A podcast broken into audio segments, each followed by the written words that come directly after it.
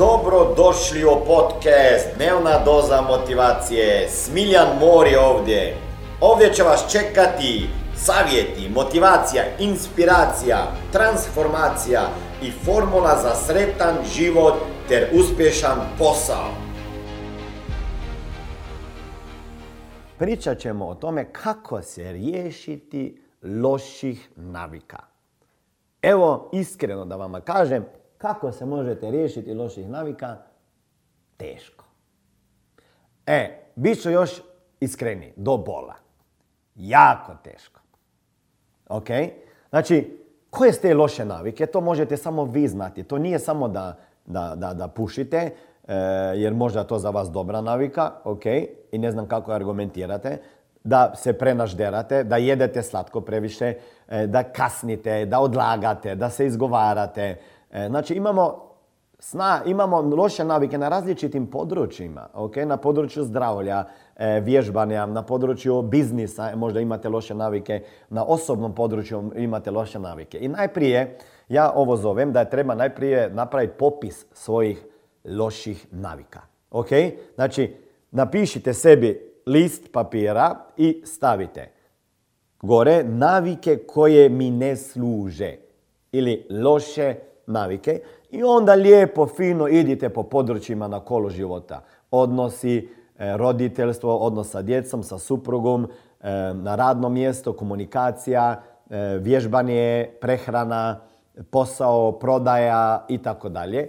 I ponašanje i čak i razmišljanje. Okay? I način razmišljanja, recimo negativan način razmišljanja, kada vidiš o nekoj stvari uvijek najlošije stvari, može biti negativan. Dobro? Može biti loša navika.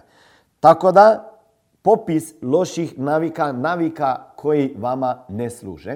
Sa druge strane, napišite sebi navike, dobre navike i navike koje bi htjeli uvesti u svoj život. Sad ako gledate sa jedne strane, na lijevo imate loše navike koje mi ne služe. Sa druge strane imate navike koje bi htio uvesti u svoj život i te dobre navike. Ovaj prostor između tih loših navika koje, kako razmišljate, šta radite i sa druge strane dobrih navika koje bi htjeli imati u svom životu, to je, ja ih zovem habit gap, okay? Praznina. A ovdje se krije vaš potencijal. Šta sada napraviti da bi prestali sa lošim navikama i počeli sa dobrim? Kao prvo, savjet vama bi da pročitate moju knjigu Vi ste vaša uvjerenja, jer ćete vidjeti da puno navika proizlazi iz vaše glave, iz vaših uvjerenja, zašto nešto radite, jer onda to radite na automatskom pilotu. Onda morate razumjeti kako dođe do navike. Ako pogledate, navika se stekne ovako podsvjesno možda. Gledamo svoje roditelje dok smo mali, šta oni rade i to snimamo, pa onda ni ne znamo da tako razmišljamo. Kako se još stekne? Automatsko. Ili sa ponavljanjem, više puta. Ima u glavi jedan dio tijela mozgu koji se zove bazalna ganglija. Ovako je mala ko ping-pong, ko ova ping-pong ili ko ova golf loptica. Okay? I ovaj dio mozga, bazalna ganglija, ima zadaću da memorira sve što radite. A njezin cilj je da prati ako neke stvari i kretnje i stvari koje, vezanje cipela, vožnja sa automobilom. Bazalna ganglija, njena zadaća je da uvijek prati, ako ćete jednu stvar više puta ponavljati, onda ima ona zadaću da to memorira, isprogramira u podsvijest. Okay? I da više ne treba razmišljati. I zato navike na početku, ne one koje smo podsvjesno dobili svojih roditelja, nego one kasnije nastaju najprije u prefrontalnom korteksu. To je dio mozga gdje se stvaraju navike i koje zahtijeva najprije aktivno razmišljanje i fokus na neke nove stvari. Zato, na početku, ako hoćete prestati sa starom lošom navikom i početi nešto drugo raditi, morate puno razmišljati, puno energije potrošiti dok to ne postane automatizam. Ok, sad ako gledamo naviku vožnja sa automobilom, koliko vremena ste trebali da bi naučili voziti auto? Ako vozite onaj mehanični menjač, auto, ne automatik, Znači, trebaš puno stvari osvojiti. Trebaš vidjeti gdje je kuplonga, pa gaz, pa bremza, pa onda kako prvo, pa kako drugo, pa popuštati ovo, pa stisnuti ovo, pa gledati lijevo, pa desno. Znači, to je bilo puno stvari koje ste morali odjednom raditi i teško je bilo vama svjesno to raditi. I razmišljali ste. Sada kad vozite auto poslije 5-10 godina, vi više uopšte ne razmišljate kako upalite auto, kako dođete auto, šta najprije napravite kad idete auto, prva, druga, treća, gledate, šminkate se, pjevate, dođete na cilj od svoje kuće na posao i uopšte ne znate gdje ste vozili, koliko je bilo crvenih, koliko je bilo zelenih, žutih, slušate pjesmu, znači uopšte ne polagate pozornost na to što ste radili, kako ste vozili. Dobro? To je bazalna ganglija učinila. Sada zamislite, ako vi idete negdje na put, pa možda godinu dana ne vozite auto.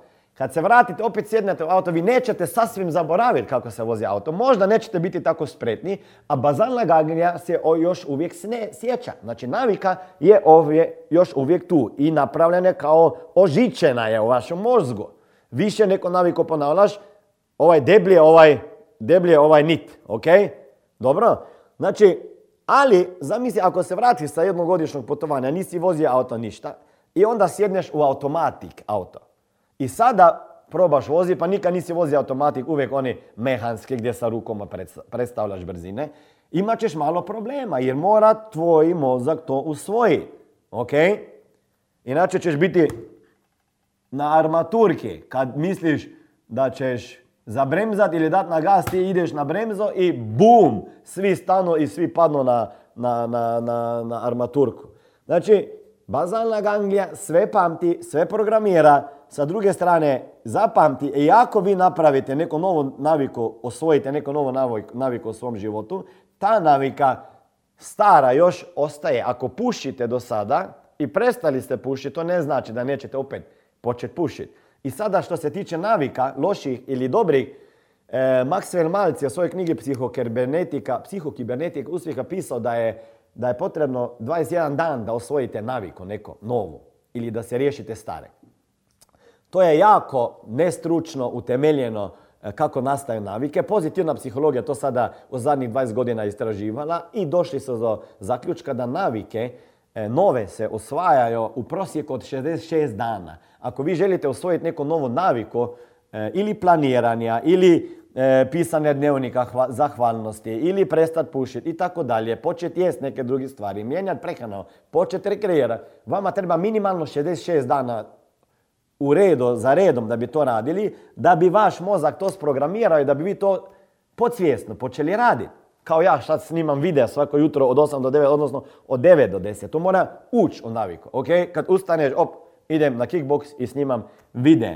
Ali još uvijek ta stara navika tu postoji. Zavisi kakvo naviku bi vi htjeli menjati, toliko i trebate u prosjeku više dana. Recimo, najteže je menjati naviku prehrane, zdrave ishrane i rekreacije. Oko 133 dana vremena trebate da bi osvojili to naviku. Znači, ako ste prestali pušiti u mjesecu, prvom mjesecu, sada je februar, a to još ništa ne znači. Ako ste otišli na fitness 4-5 puta u januaru, pa kažete sad sam počeo sa fitnessom i mijenjao sam prehranu, to još ništa ne znači. Treba vam oko 4 mjeseca za redom, svaki dan, da bi vaš mozak to usvojio. Znači, to je jedna stvar. Definirajte loše navike, dobre navike i onda kako nastane navika. Ima uvijek jedan trigger. Znači, nešto klikne i ide tok u krug, recimo, načina razmišljanja i šta ja radim i onda dođe nagrada. Recimo, dođem kući i vidim, to je trigger, čokolado na kuhinskom pultu i sada počinje razmišljanje, jao, treba mi čokolada. I onda ide akcija, ide ruka prema čokoladi i trpa čokoladu u usta. Zašto? Jer dođe do nagrade. Kad ja pojedem čokoladu, svi hormoni, serotonina i tako dalje se uklope i ja se osjećam dobro. Zašto neke stvari radimo uvijek? Jer se osjećamo dobro. Možemo satima pričati kako se stvara navika, kako su to radili poiskuse na majmunima kao majmun Julie, pa koji je pio grapefruit. Kako ta navika nastala. Recimo, majmuna su stavili u kavez, dali mu kompjuter na kome su bili 4 likova. Jedan lik forms, shapes, okay? Kvadrat, pravokutnik i krug. I ovo je išlo po ekranu, onda smo mu dali tastaturu, po kojoj je udario, majmun je udario po tastaturi. Onda je imao u ustima cijev i cijev je bila povezana sa grapefruit sokom. I sada on je gledao ove likove, normalno da majmunu to bilo zanimljivo, i onda je udario. I sada bilo je ovako sprogramirano, ako on udario na krug, kad se pojavio krug, sve se je uklopilo i on je odmah dobio grapefruit, slatki. I majmun pije. I sada kad je majmun to prvi put uradio, on je već počeo gledat šta trebao raditi da bi došlo do grapefruita. I sada on gleda ekran i kad je on drugi, treći, četvrti put pogodio krug pa dobije grapefruit, on je samo tapkao. Onda su napravili problem njemu, pa su mu stavili drugi sok.